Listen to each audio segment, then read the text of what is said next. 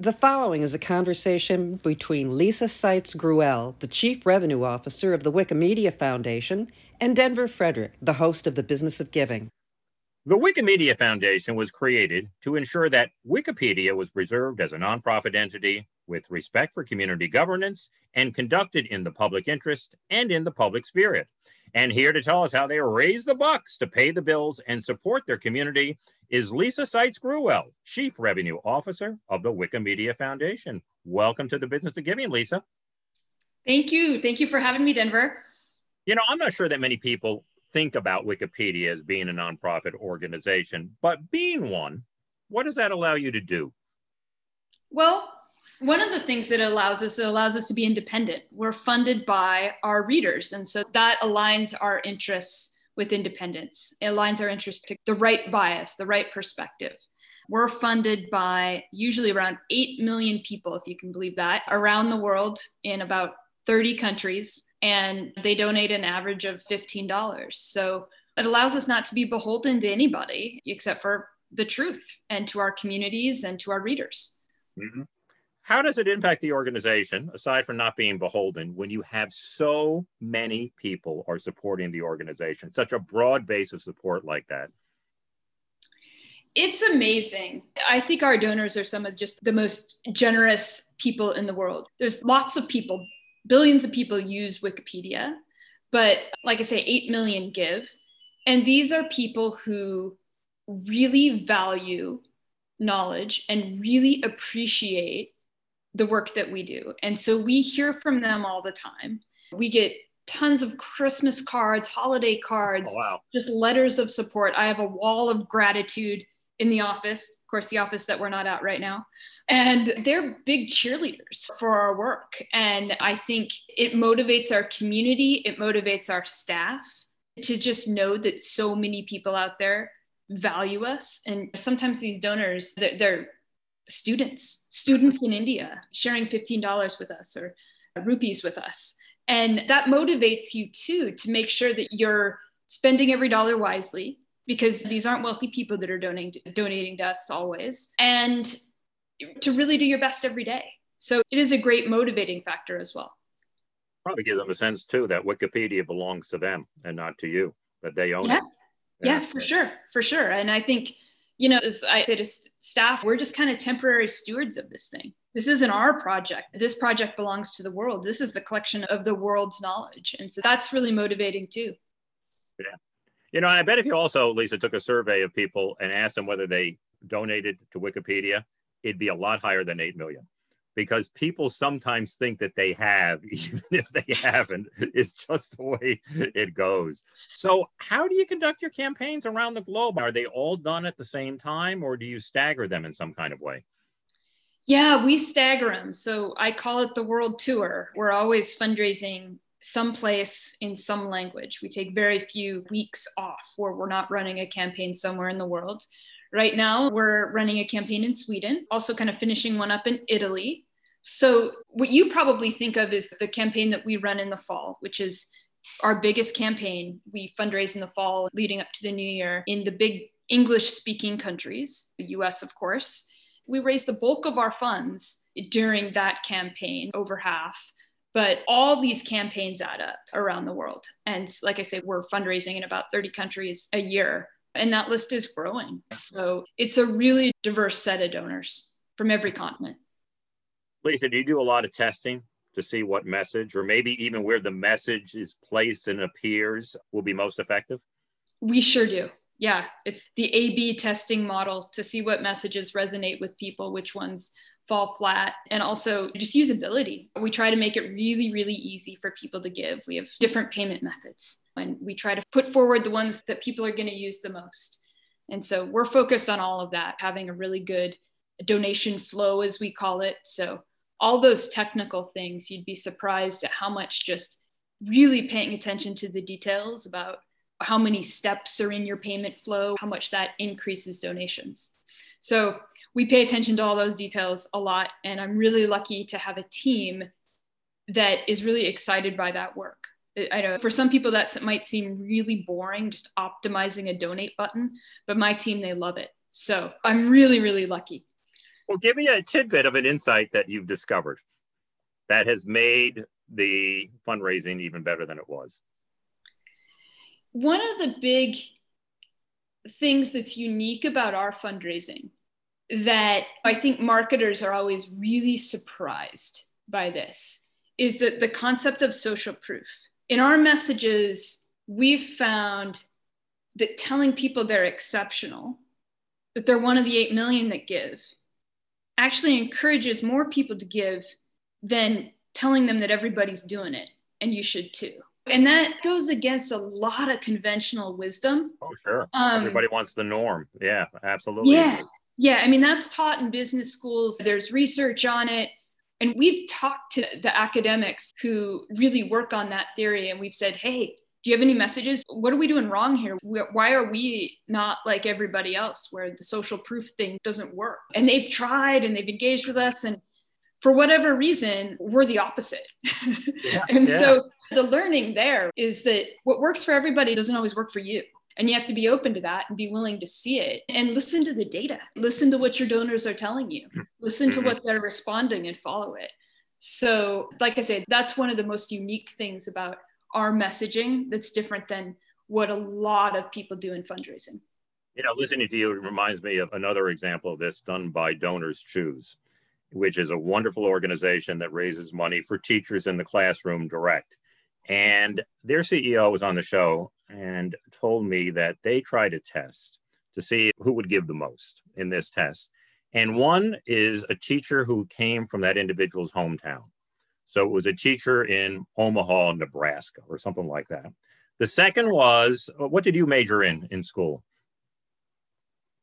public relations and political science. Yeah, so it would be for a political science teacher. Somebody yeah. who was a political science teacher, and that's your real interest, and you want to help that. But you know what he said did, I think, three times better than anything else? It was if the teacher had the same first name as you did. that if her name was Lisa, no matter where she was or where she was teaching, and yeah. I know that the Lisas of the world or the Denvers of the world never consciously thought about that. But well, I bet, and I bet there's not that many Denvers in the world, so you probably automatically feel a bond with them right? I, I, would normally do that, but it's also if that's the test, I don't have to give. You know what I mean? Because I'm not going to find one. um, Lisa, do you solicit major gifts from donors in the way most uh, nonprofits do, or is your idea, let's say, of a major donor different than a lot of other organizations? Yeah, we do solicit major donors, and we have a lot of them, and they're a great part of the mix too. I would say what's maybe different and so we attract a certain type of major donor. What's different about us than maybe a lot of institutions is we are just very egalitarian by nature. So our $15 donor doesn't get treated better than our million dollar donor. It's kind of the Wikipedia way. We're the encyclopedia where everybody can contribute, everybody can edit. And so the person who has the PhD is on equal footing on Wikipedia with someone in India who just has a high school degree and so the type of major donors that contribute to Wikipedia are ones who are kind of that way themselves. They're not really interested in special treatment or special recognition, and they just believe in the project. We don't really have the super fancy events. We do events, but I wouldn't put them in the super fancy category that, that you get with a lot of institutions. And so our major donors are just pretty down to earth people. Yeah, yeah. Well, I would be inspired to contribute to you as a major donor because you don't have those super fancy events, which I'm not exactly at home with. Do you take any commercially inspired income or ads or sponsors or anything along those lines? We don't have you know any ad income, but we do have some corporate donors. We have an endowment and a lot of our corporate donors give to our uh, endowment. And so it's a mix but like I say, about 90% is the small donors, is the small donation. Lisa, you also oversee community grants. Tell us about mm-hmm. that program and the kind of initiatives that you go around supporting. Yeah, yeah, yeah. So Wikipedia is written by volunteers, and there's two aspects to our community. One, and I just kind of call it the unorganized. So this is sort of the independent community, and that's the bulk of the editors who just they love to edit and they edit. And then there's another kind of section of our community that is organized, trying to actively grow the community, get together in person, and host events. And so we give grants to the community to host like editathons on particular topics, particularly topics that are missing in Wikipedia. Women scientists, for example, are underrepresented on Wikipedia. They're underrepresented everywhere. And so we fund editathons to try to try to fill in that gap for example so those types of organizing events that's the bulk of what our funding goes to so we have affiliates and chapters and user groups and different groups of people that come together in person around the world and that's what the grants support. We talked about corporations before. Do you have any partnerships that help you deliver against the mission of wikipedia? Yeah we do. Obviously on the you know distribution front we're trying to get our app for example out there as much as possible. So i oversee the partnerships team. We try to get the wikimedia app placed in as many different app stores around the world preloaded on devices so we are always trying to get wikipedia out there as much as we possibly can particularly in places in the world where wikipedia is not as well known as it is in the us so we're trying to introduce the product introduce yeah. wikipedia to those audiences. Give us an example where that's happening. Maybe a partner that you're working with and a part of the world where you're really trying to create a foothold and a presence. Yeah, yeah. So there's a new kind of operating system called KaiOS. So I think in the US, we're primarily familiar with Apple and with Android, kind of Google, those types of products. But in India and other kind of emerging markets in the world, there's different operating systems, more simple operating systems that we've built an app for. So we formed a partnership with KaiOS and we built a KaiOS app to mm-hmm. get that out to users in these places. So these are much, much less expensive phones and devices that they're using. And so we have to build an app for that market. And those are the markets we're trying to reach. Obviously, we want to reach everybody, but right. where we're really focusing growth is in emerging markets. And it's really exciting because these are folks that there's never been an encyclopedia written in their language in Hindi. And so being able to build a Hindi community, build community in these places where they can write their own encyclopedia, and then we help them deliver it to everybody in their country or in their language is really rewarding work. Yes, you do sound a little purpose driven, I must say, you know, when I hear that. And I would imagine in some of these emerging markets too, it's got to be delightful to kind of leapfrog all the legacy systems you have in Europe and, and in North America. You always wonder how much more they're going to be on the cutting edge. You see that in Kenya with fintech and things of that sort because there's no banks. So they just yeah. skip the 20th century and go from the 19th century to the 21st century and are really going to be, I think, in, in great shape here a decade or two down the road with what they're able to do. Yeah, for sure. For sure. And so it's really exciting because there's so many things we take for granted, right? I think we all have pretty good access to libraries and there's tons of books printed in, in English and the internet is very much in English, but a lot of these languages, there's not a ton of books printed. And the internet there's not a ton of content on the internet in these languages. So being able to serve that market is super rewarding. Yeah, it's pretty breathtaking. What is 300 languages or something? You're, yeah. you're ahead of the United Nations. It boggles the mind. One thing that Wikipedia, Wikimedia is known for is transparency. And uh, you have listed the breakdown of where these dollars go that are contributed. Share that with us. Yeah, so we spend about 12% on fundraising. It costs us about nine cents to raise a dollar. That's a lot of, you know, I mentioned all of those payment processors around the world. That's the bulk of the fees there and just building the technical infrastructure to run a big fundraising operation like that. About 13% goes towards just administration and governance. 43% goes towards the technical infrastructure. So the website itself and the remainder goes to supporting our communities, uh, which I discussed earlier. The grants, but also other types of work, legal support that we give to our editors, training we give to our editors, mm-hmm. big events that we host in non-pandemic times to bring our editors together. So there's a lot of work that goes into just supporting the volunteer community. So th- that's generally overall the breakdown.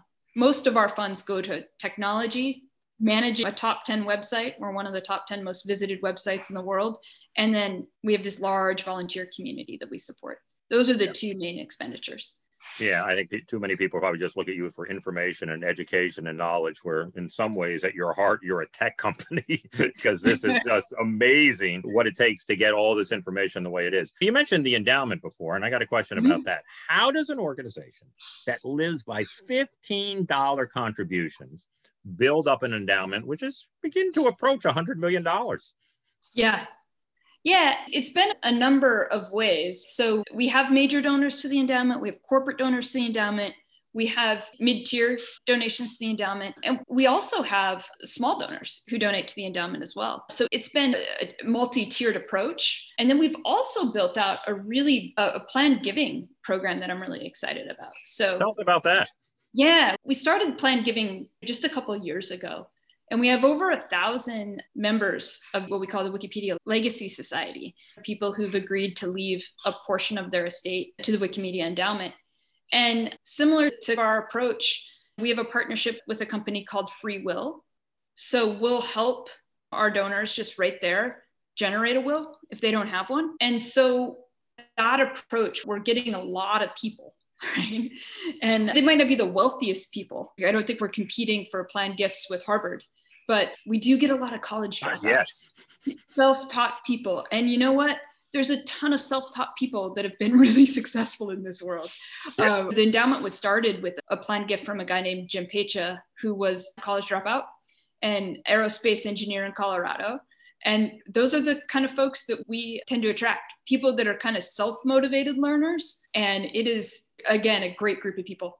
Yeah, yeah, I've had the co-founder of Free Will on the show, and it's amazing what they've been able to do for planned giving across all nonprofits.